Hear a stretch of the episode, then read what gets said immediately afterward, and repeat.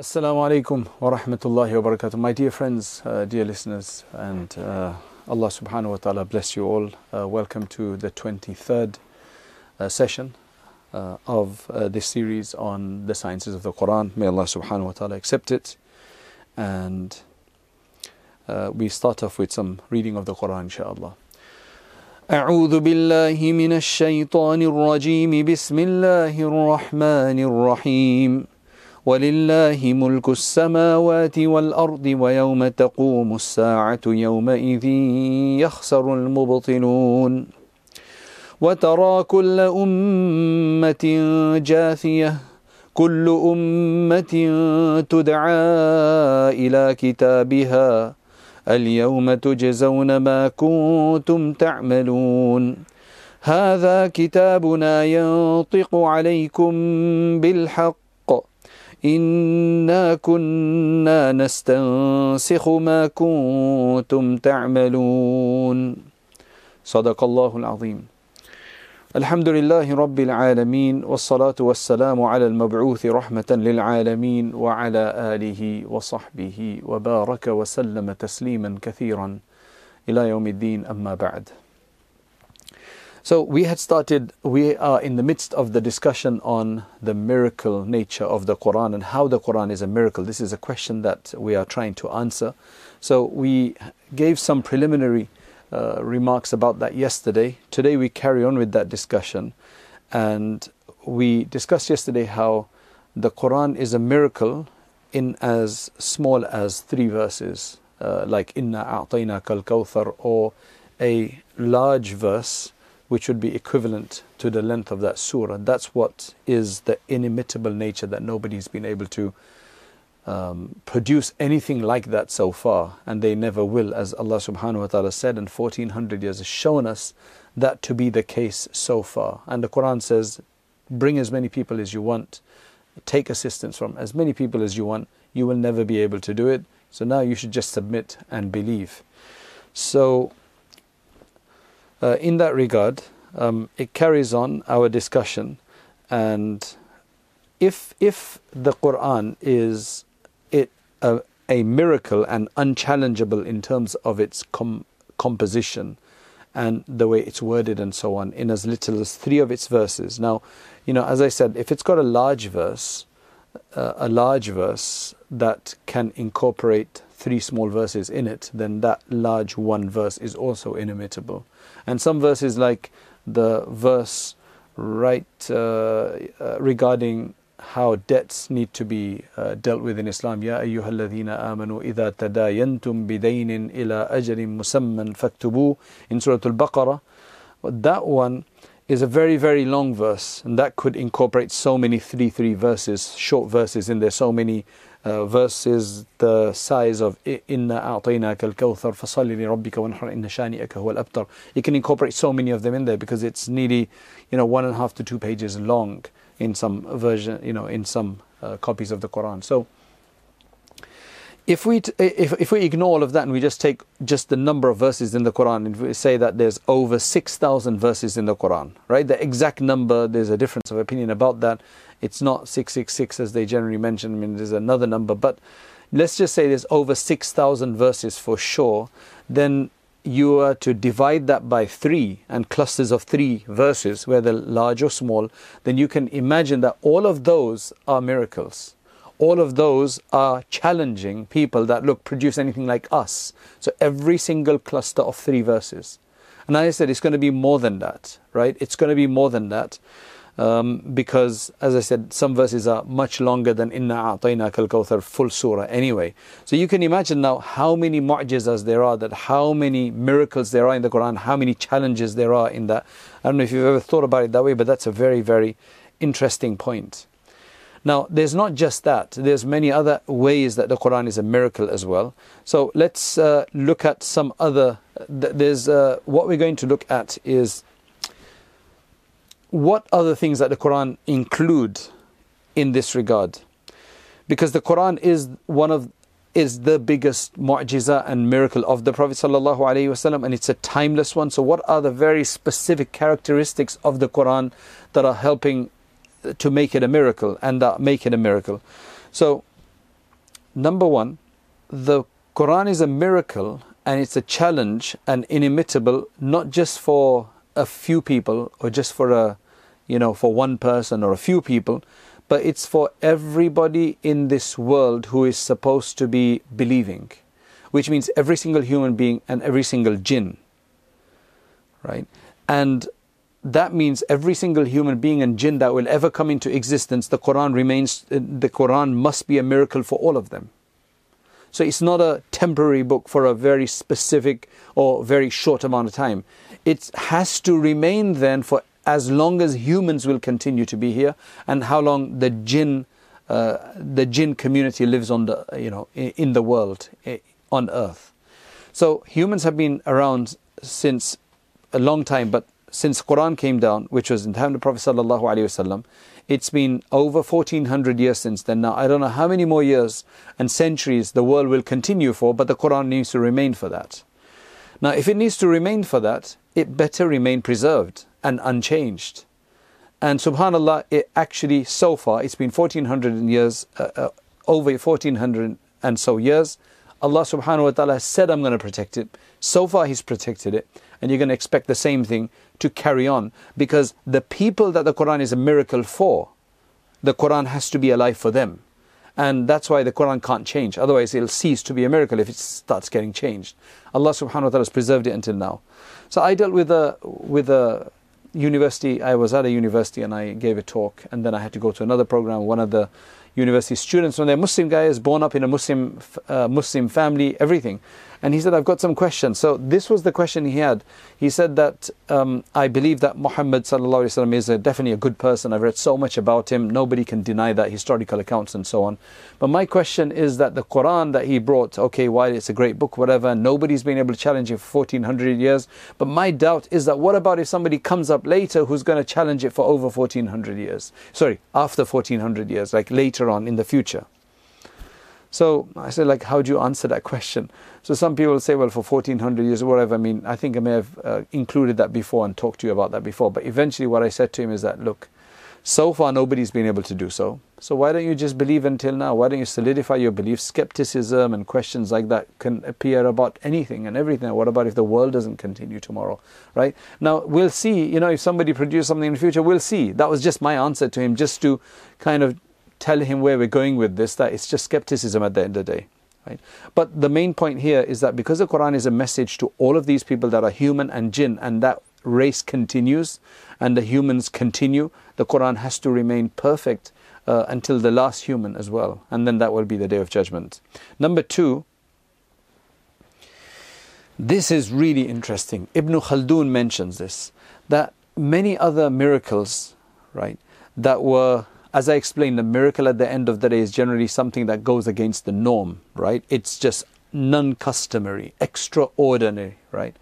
So that was like the water coming out the fingers and all the other examples that I provided, splitting the moon and so on. But the Quran is different.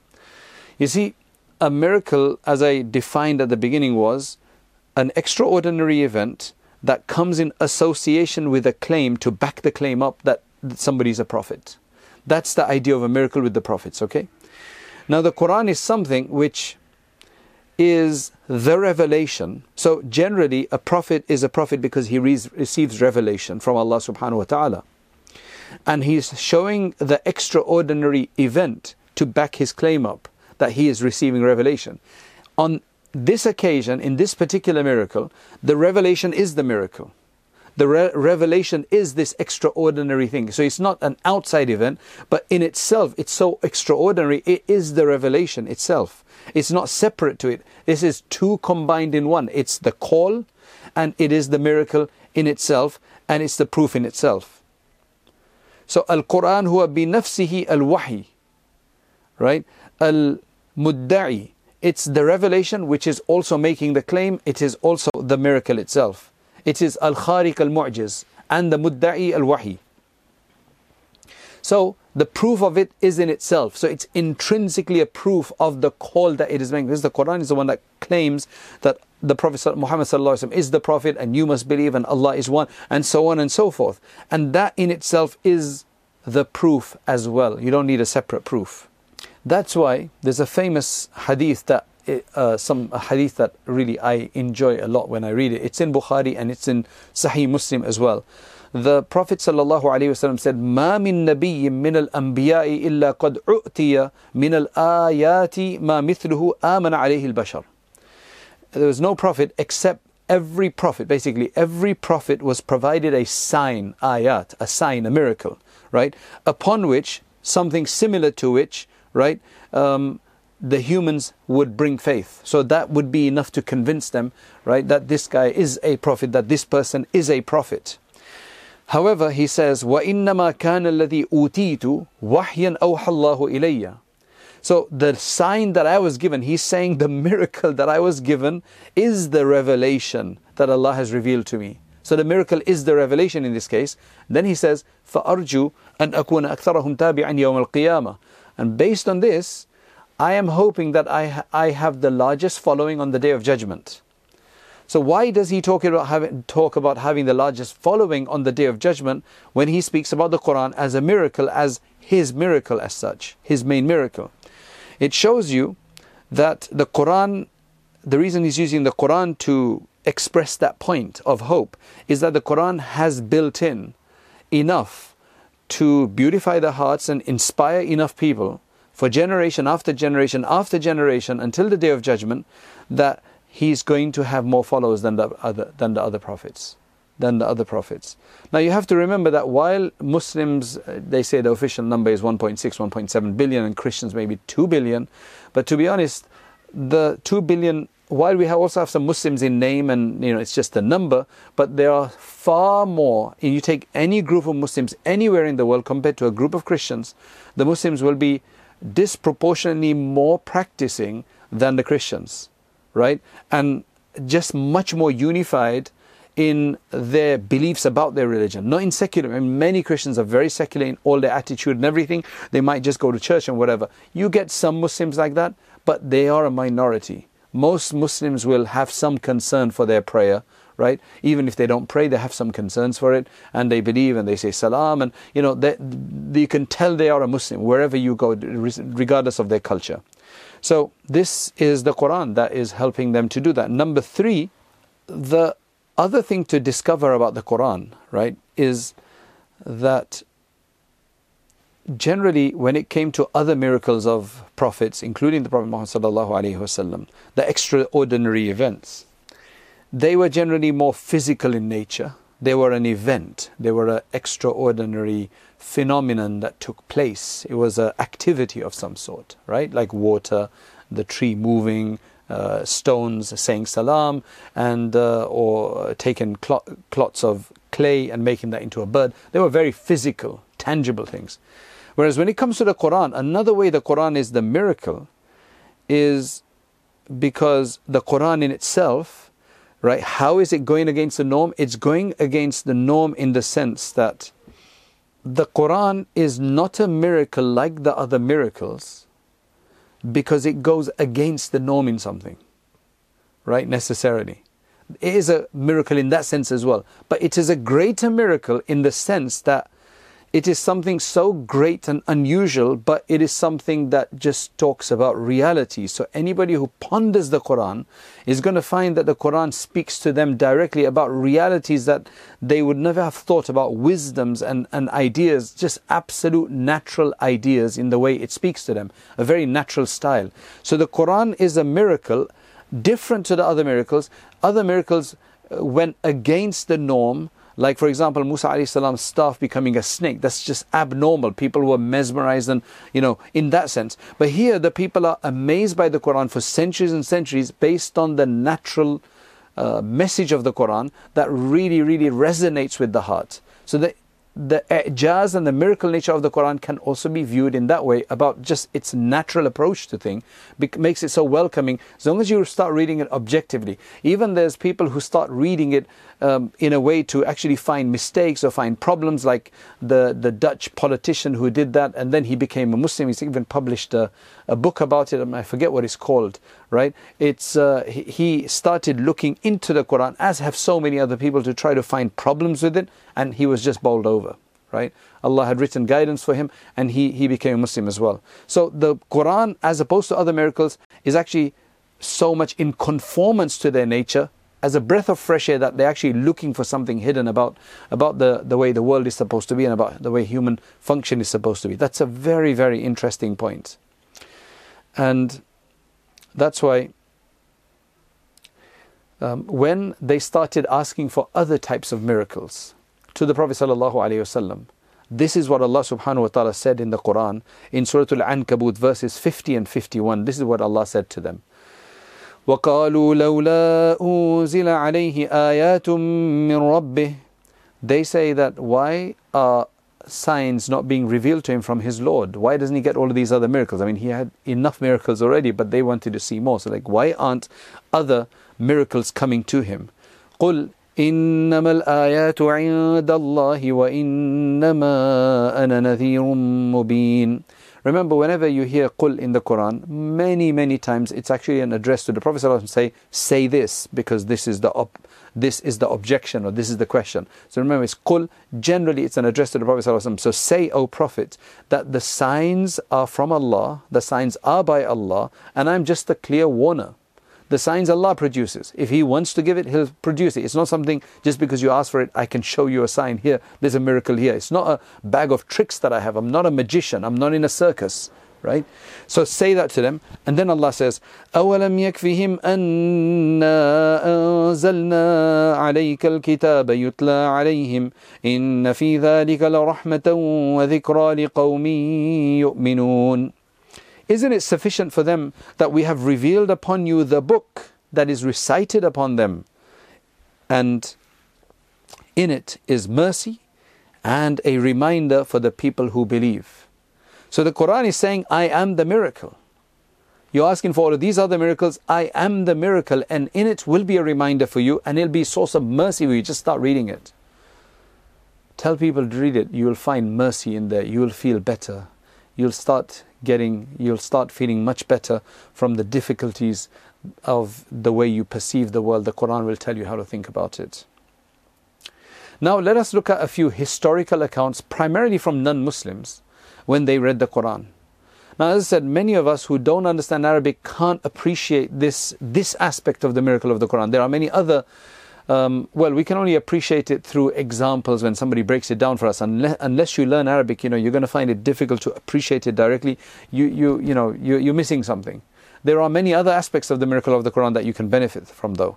But let's let's look at Arabs, Christians, and others who were Arabic, who knew Arabic, and Subhanallah, look at this. See, the Prophet ﷺ was sent uh, as a messenger, was appointed as a messenger when among the Arab community at that time, you know, they were at the peak of their eloquence in their articulation, in their speech, in their writing, in their poetry, and everything else, as I explained to you yesterday. So, the way the Allah subhanahu wa ta'ala told the Prophet wasallam to give his da'wah is to read Quran to them. To his family members, to the tribes, to the Arabs, read the Quran to them. It was the best miracle to use. I mean, of course, there were other miracles that occurred with the Prophet ﷺ, but the best was the Quran itself. Okay?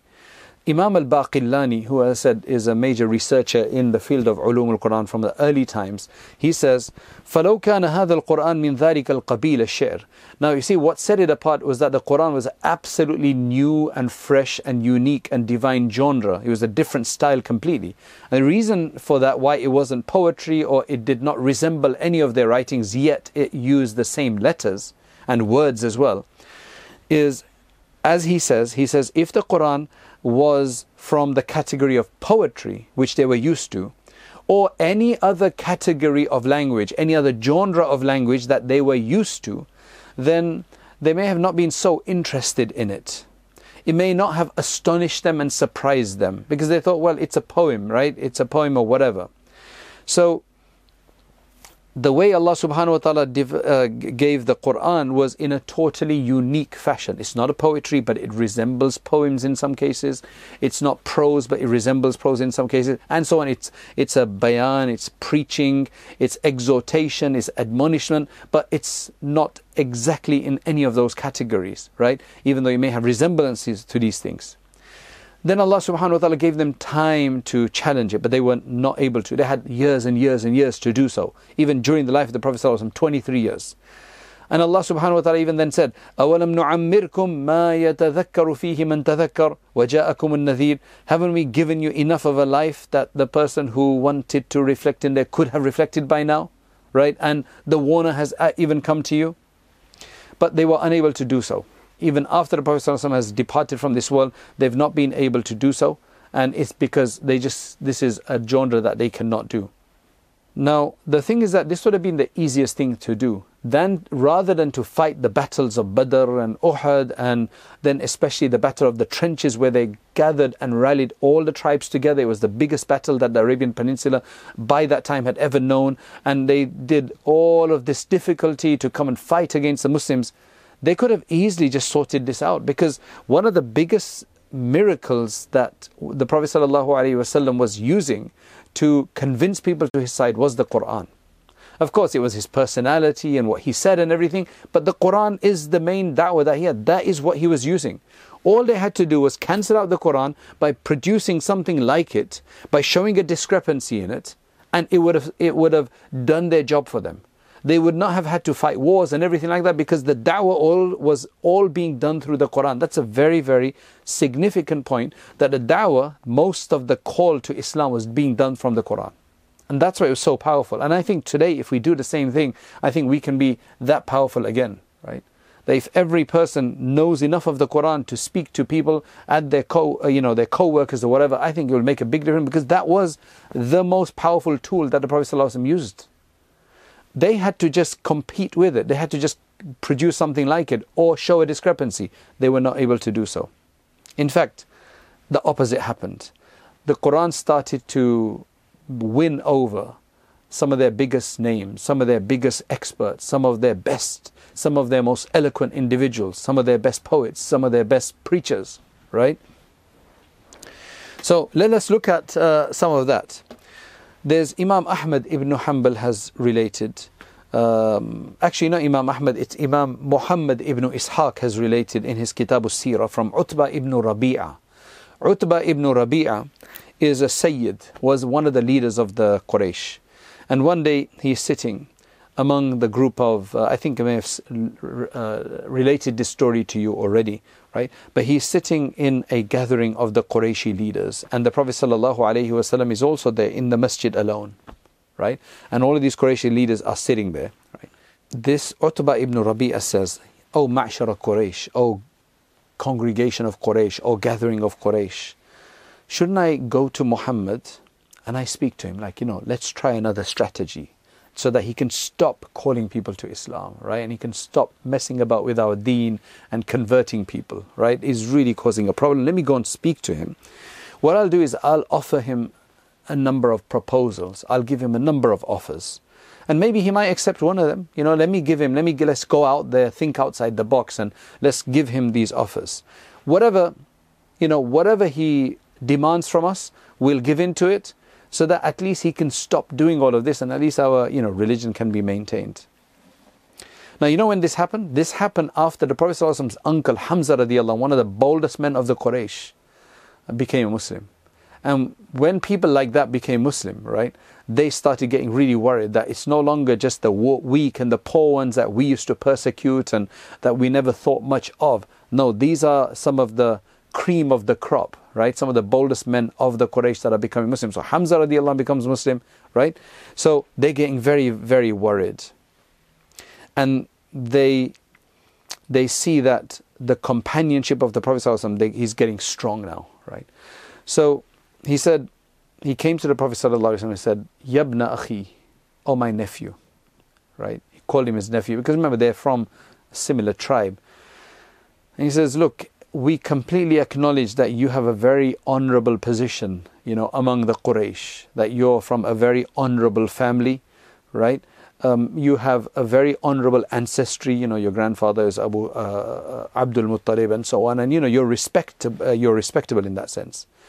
And, but you know, you've brought this really new idea, it's a, it's a really, really significant idea that is just causing a lot of issues, right? It's a very dangerous idea. and what you've done is you've actually split up the people, you split up the tribe, and you've just basically intoxicated their minds, and you've you've you've basically messed people up. You've messed up their minds. You've criticized their their um, their idols, their gods, essentially, and their religion. You know, you object to their religion, and you've now said that even you know people who've passed by on this are all kafir and so on and so forth. So you know i've come to speak to you so listen to me. I've got several proposals for you and you can consider every one, uh, any one of them and see which one you can accept. And you know maybe we can m- make a deal in this regard. Subhanallah. The prophet sallallahu alaihi wasallam very calmly said to him qul ya abul walid asma. Okay say what you need to say. Provide your proposals. I'm listening. So then he said, My nephew, if you are intending by this whole fiasco, by this whole movement, you're intending just to make a lot of money, then you know what? We will gather our wealth together. We will collect the wealth. We will do the fundraiser until you become the most wealthy person among us. I mean, they were ready to do that. Like, just stop doing this. They couldn't find it. They could not. They could not do anything with the Quran, right? So this is what they said. And if you want honor and position, سَوَّدْنَاكَ عَلَيْنَا We'll actually make you our leader. We have no problem with that. We'll make you our leader. Just stop doing what you're doing.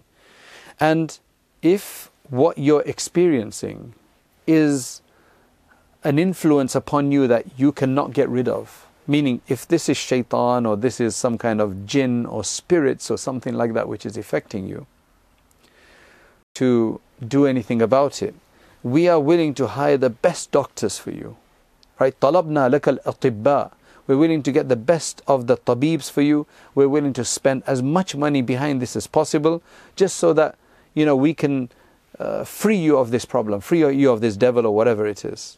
He said that because sometimes you know people are possessed sometimes in a way that you know we can get rid of the possession because we have people who can do that. And he said a few things like this. And when he finished, the prophet ﷺ was just sitting there listening to him very calmly very solemnly and then he said to him, Afaragt, Ya Abul Walid, father of Walid, have you finished? Like, is that all? Have you said your proposals? He said, Yes. So he says, Okay. The Prophet ﷺ said, Okay, now you listen to you listen to my proposal, you listen to me. Right. So he says, Okay, I'm willing to do that. Af'al, I'll do that. And the Prophet ﷺ started. He said, بسم الله الرحمن الرحيم حاميم تنزيل من الرحمن الرحيم كتاب فصلت اياته قرانا عربيا لقوم يعلمون بشيرا ونذيرا فاعرض اكثرهم فهم لا يسمعون وقالوا قلوبنا في اكنه مما تدعونا اليه and he carried on with the surah. This is surah uh, hamim uh, sajda this is uh, um, the first verses of Surah Fussilat, Surah Fussilat, and verses 1 to 4 of that. And the Prophet carried on reading this. And Utbah is completely silent, he's listening very carefully. And he's got, he's sitting like this, he's got his hand behind his back, and he's just listening like this now. Right? So, exactly, I'm not sure, it was like, he's just listening like that, with his hands behind his back. Right? And the Prophet ﷺ finished and there's a sajda in the verse. I don't want to read it for you, but there's a sajda, there's a, there's a verse of prostration in this surah. Right? And the Prophet ﷺ recited until there, and then the Prophet ﷺ prostrated. Amazing, right? The Prophet ﷺ prostrated. And then he said, he said, قد سمعت يا أبا الوليد ما سمعت فأنت وذاك Abu Walid, you've heard what you've just heard, you've heard it, now I leave you with it that this is just so bold. He listens to his uh, proposals first, then the Prophet ﷺ says, any more? He says, no. He says, okay, now you listen to me. He recites this surah to Fussilat, and then after that he says, you've heard it, now I leave you with that. What happened? Utbah gets up, right? Utbah ibn Rabi'ah, you know, the same person, he gets up to go back to his people and they're watching him and they see that he's different right the way he's coming back he's just completely changed and they start saying, By Allah, Abul Walid is coming back to you in a totally different way to the way he left. You know that boldness which he went for, that I'm going to be confident to offer him these, um, you know, th- th- this, uh, these proposals and so on. He's coming back differently. He's not. He's no longer how he was. So he came back and he sat down, and he said, "No." They actually said, "What happened, Abul Walid? What happened?" He said, "Well, what happened is that I just heard." I've just heard some words. Now, this may be the first time he's hearing the Quran directly, right? He says, I've just heard some words. Wallahi ma sami'tu mithla I've never, never heard words like this. And remember, Walid actually was one of their professionals, one of their experts in Arabic. He was known for his eloquence. He said, I've just never heard anything like this. Wallahi ma huwa bis-sihr, wala bis-shi'r, uh, wala bis-shi'ri, wala bil-kahana. By Allah, it is, what I just heard is not magic it is not poetry and it's not soothsaying. Ya ma'shara Quraysh, ati'uni waj'aluha li. And he said, O congregation of Quraysh, O Qurayshi leaders, etc., just obey me in this regard. Like, just be with me in this regard and leave this matter to me. And my suggestion is, خلي بين الرجل وبين ما هو فيه فاعتزلوه. He says, leave this guy alone. Leave him alone. Instead, fa'tazilu, just just ignore him, just separate him, just ignore him. Don't have anything to do with him. Because by Allah, for what he says, those words that he's proclaiming, there's going to be a very special position and a very special state for that. There's going to come a time, you know, there's going to be something special about what he says. And he's basically saying, leave him alone and if the rest of the Arabs attack him, then that's fine. You've then been sufficed, right, without you having had to do anything. You know, they'll take care of him. They'll they'll finish him off. But if he overcomes the Arabs, right? Now, what he's trying to say is that leave him alone, leave him alone. Then after if he gets killed, fine, you know, you've gotten rid of him. If he does not get killed, then because you're his tribe and so on, he is going to supersede them, the rest of the Arabs, and that means you can actually benefit from this because you're his tribe. So, وَإِن يَظْهَرَ عَلَى الْعَرَبِ If he dominates upon the rest of the Arab tribes, then فَمِلْكُهُ مِلْكُكُمْ Then whatever he achieves by that will be also your achievement. وَعِزُّهُ عِزُّكُمْ His respect and honor there will be your respect because you're his family. وَكُنْتُمْ أَسْعَدْ بِهِ And then, you know, you'll be, get more fortune out of that. There's nothing you can do, just leave him. Right? Either he'll be killed or he'll dominate and then you can just um, share in the riches. And they just turned to him and they said, Sahara, Wallahi, Saharak, Wallah. They, he's, he's, he's bewitched you. He's cast a spell over you. Abul Walid, by his tongue, he's cast a spell over you. You're messed up. قال هذا رأيي. He says, look, this is my opinion. Right, about this, فَاصْنَعُوا مَا بَدَى You do then whatever you want, but this is my opinion about it. That was in his moment of sincerity, in a moment of seriousness, solemn, uh, in his solemn moment, that he said this exactly as it was. You see, this, um, the story continues, but this is what the issue was with them that they could not attack this Quran because it was just, they knew what good language was and it, it just bowled them over. And so now, on another occasion, what's going on now is that there's going to be the Hajj season. Now, in the Hajj season, all the different tribes, the people from there come for the Hajj and they converge to Makkah Mukarramah, becomes the central location. Now, what they're worried about is that the Prophet ﷺ during that season is going to be reading Quran to the people. Okay. Now remember, as I told you, the Quran is the miracle that the Prophet ﷺ has been told and instructed to use for his da'wah, and that's his main tool of the da'wah right? And he needs to become our main tool of da'wah, right? So they're worried that he's going to start reading Quran to them and people are going to start getting affected by this. So they're deciding what shall we do? How shall we stop other people from becoming affected by the Prophet wasallam? So they said all sorts of things. That what story shall we spread? What rumor shall we put out there about uh, about the Quran and so on? Some said poet, some said soothsayer, some said insane, just an insane man with his ramblings. Another said a magician. Now, again, this Walid ibn al Mughira is there. In the previous one, it was Utbah, right? Now, this is another one, Walid ibn al-Mughira. I think I've mentioned his story to you, I think, before. Right? This Walid ibn al-Mughira is there. Now, Walid ibn al-Mughira is another expert. He is Khalid bin Walid's father. Okay, this is Walid bin Mughira, he's Khalid bin Walid's father.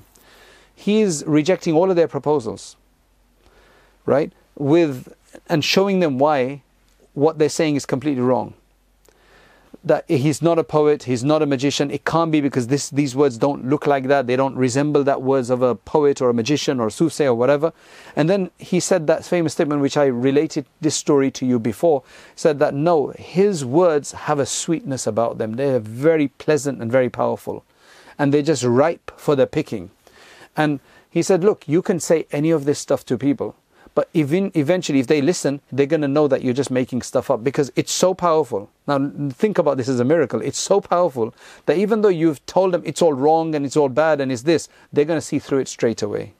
It's just a different thing. It's too powerful. But you see, he did not want to believe. He was messed up as well. But he, he came up with a new idea. He said the best thing that you can actually say, the, the, the cleverest thing that you can get you out of this, the slyest thing you can do is say he's a magician and through his magic, he's able to separate between families. He's splitting families up because some are going his way and so on. Just say that. He's splitting up between a man and his brother, between tribes and families, a man and his wife, and a man and the rest of his tribe. That's what you're going to say that. And that, you know, for the Arabs of that time, your own family was so important for you. You would assist your own family members even if they were wrong they would treat a woman of their tribe better sometimes than the wife that they married of another tribe. So, tribal affinity, nationalism to a certain degree, was very strong, right? Their patriotism, their racism was very, very strong in that regard. So, if you tell people, and that was among the Arabs in general, they're very tribal community, if you tell somebody that this guy is breaking the tribe up, that's a major problem because that people did not take to that very very well. So he said use that idea instead. But obviously that wasn't going to affect them. That wasn't going to affect people. You know that wasn't enough. So the Prophet ﷺ would read. So you know what they started saying? As Allah subhanahu wa ta'ala mentions in the Quran as well, Allah's recorded what they said. وقال الذين كفروا لا تسمعوا لهذا القرآن والغوا فيه لعلكم تغلبون They started telling one another the, the disbelievers, they started saying that don't listen to this Quran. Rather, do laghwa in there, which means just do banter, uh, make noise during its recitation, so that maybe you can dominate and you can remain upper, uh, on the upper level. So when the Quran is being recited in places, go there and make lots of noise so that the passers-by, the newcomers, the other tribes who are freshly, you know, visiting uh, uh, Makkah Mukarramah and who are listening to the Quran cannot hear what he says. That's what they try to do. They try to drown him out. And that's what people do nowadays as well. They try to drown you out. You know, I've seen a number of, you know, talk shows online where the person is trying to say it, but they drown you out, right? So this is exactly what they, this is what exactly humans do, and that's what they were doing. So whenever the Prophet ﷺ would recite, they would they would they would start making noise, right? So that people couldn't hear the Quran properly because of all the shouts and shrieks and the clapping and all the rest of it. These were the ploys they did. This was what they tried to do. Now, I'll give you a few other examples. I'm, I'm really taking understanding this because I want you to understand this from history and you can check up all of this information. Right? This is not something, this has been reported down you know, through authentic sources. Now, among the other experts, I mean, the ones that we just discussed, they were experts, but they were still enemy and they did not become Muslim. Those who actually became Muslim from the experts, there were many of them. So there's Labid ibn Rabi'a al-Amiri. He became a very good Muslim. Then you had Ka'b ibn Zuhayr, and I've mentioned his story in a few places. I don't have the time to mention his story. He was an arch enemy, and he, you know, wasn't going to come to Islam and everything, but eventually he just found that life is really, really tough. So he came and he sought forgiveness. He thought he'd never be forgiven because he used to say bad things about the Prophet. But the Prophet actually forgave him and gave him an honor by giving him his, uh, his tunic. And mashallah, that tunic seems to still exist in Turkey today in the Topkapi Palace. Right after all of those years. Then you had Hassan ibn Thabit radiallahu anhu, who was a major poet of the time, and there were many others who became Muslim as well. All of this shows that the Quran is a miracle, that it literally took their best who appreciated what he did. There's the story of uh, Umar radiallahu anhu, I've said it many times in different lectures. Umar radiallahu anhu, when he was, uh, he, he was affected by two surahs. One was Surah Al-Haqqa, right? He just, but that did, he didn't become a Muslim then. That just gave him the seed of Islam. And then after that, the second verses that he listened to were at his sister's house, right? When he went and beat her up when he heard that she'd become Muslim. And then he said, okay, fine. After he saw her bloody state, he got some mercy in his heart. He said, okay, show me what you've been reading. So they pulled out some papers and on there it was Taha. The, the, the surah Taha was written on there and that uh, took him over. Then you have the story which is related by Imam Muslim in his Sahih about Abu Dharr radiallahu anhu's brother. Abu Dharr radiallahu anhu, he sends his brother, his name, his name was Unais, right? His brother's name was Unais. And uh, he came to Makkah because they heard that there's some man in Makkah Mukarramah claiming these things, right? Because the news was spreading. So Unais was, uh, Unais came to Makkah Mukarramah and he you know, took stock of the situation and then he came back and he said to his brother Abu Dhar, لَقِيتُ رَجُلًا بِمَكَّةَ عَلَى دِينِكَ Right? يَزْعَمُ أَنَّ اللَّهَ أَرْسَلَهُ I've, uh, Abu Dhar it looks like he was already convinced. So his brother says, I came back from Mecca and I've met this person who seems to be on a similar religion to yours, who claims that he is, uh, that Allah has sent him as a prophet, as a messenger. Remember, they believed in Allah, right? They believed, in, but they just couldn't believe that a person like them could be sent as a prophet, right? So I said, Abu Dhar radiallahu said, what are people saying about him? You know, what are people saying about him? So um, people are saying that he's a poet. That's the general, he's just a poet, like he's a wonderful poet. Or he's a soothsayer, and some are saying that he's a magician. Now, remember, one thing was that Unais was actually a poet, an expert uh, poet. So Unais said, that's what people are saying. But he says, Unais says, Look, I've heard the speech of soothsayers. This is not of their speech. And I have tried to place his words on the different scales of poetry, and it is not appropriate for anybody. Nobody can claim later that this is poetry. I know my poetry. This is not poetry. This guy is not a poet. Then he said, Wallahi, innahu lasadikun wa innahum lakadibun. By Allah, he is right, and all of those who are saying that he's a poet and so on, they're all wrong and they're liars. Now, this is a witness from somebody who is not a Muslim. Then we've got the story of Jubayr ibn Mut'im and how his heart turned to Islam. Once he listened to the surah, Wattur wa kitabim mastur, right? And that was being recited in Salatul Maghrib. So Imam Bukhari relates this in his Sahih from his son, right, Muhammad ibn Jubayr, that his father said, Sami'tu Nabiya sallallahu alayhi wa yaqra'u fil maghribi bitur. I heard the Prophet ﷺ reciting Surah Tur in Maghrib, and that is when the Islam crept into my heart. So what I'm trying to tell you is that the Quran in itself was so powerful. That is the miracle. It is the word of Allah that okay, the Prophet ﷺ and his personality and his demeanor and his counseling and the way he spoke to people and his compassion and his mercy and so on, that was another aspect there. But the Quran in itself had so much power. And the fact that the Prophet was reciting it makes it even greater. But so many people have come to Islam through the Quran, both at that time and even now, people come to Islam without understanding Arabic, just the translation of the Quran. We've got, uh, you know, this is taking longer than I thought, but this is really interesting. Um, I'm going to mention to you just about one person. Um, well, let me just mention to you two stories. I know we've gone a bit over time.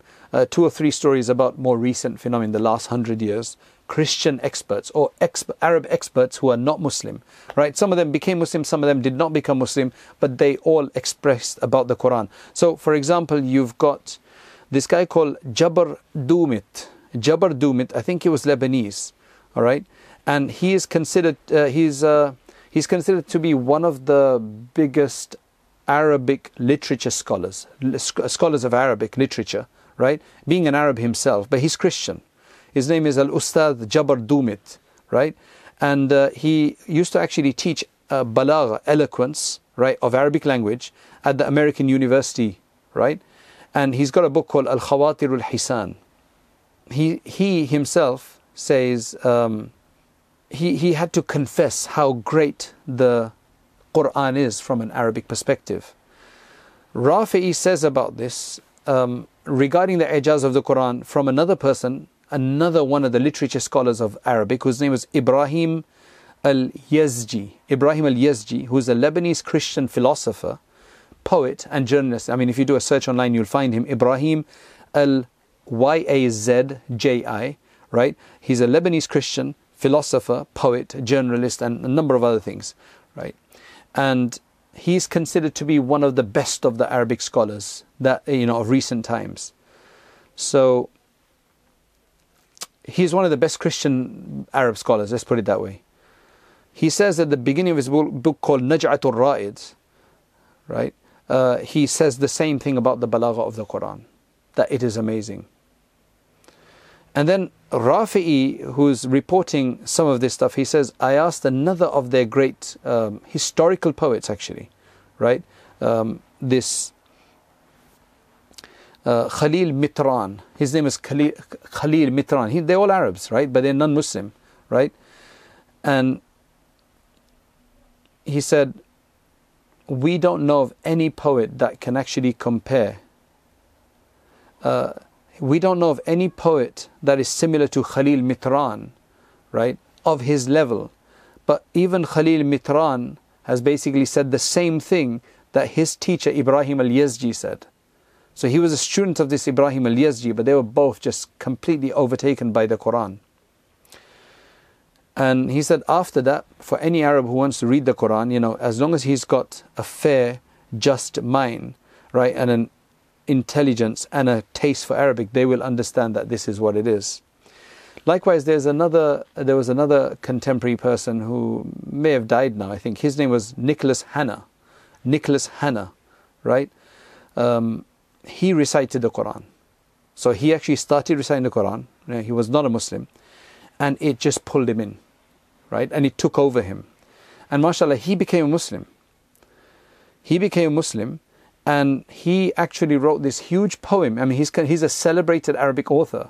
He wrote this huge poem in which he calls Min Wahy al Quran, from the revelations of the Quran. You can check this online. You just do a search for Min Wahy al Quran from uh, Nicola Hanna, right? Um, and at the beginning, I mean, I don't want to read this whole poem to you, but it's quite amazing. He says, قرأت القرآن فأذهلني. I read the Quran and it bowled me over.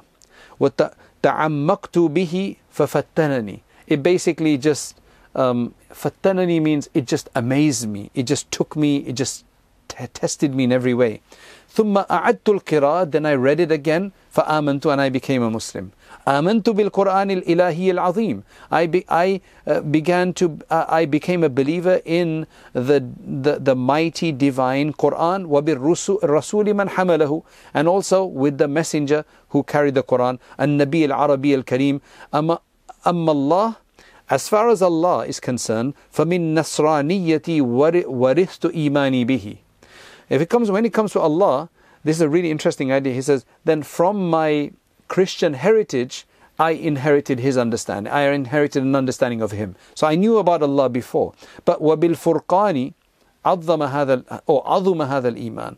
But it's through the Quran that this iman in Allah that I already had from Christianity has now become magnified.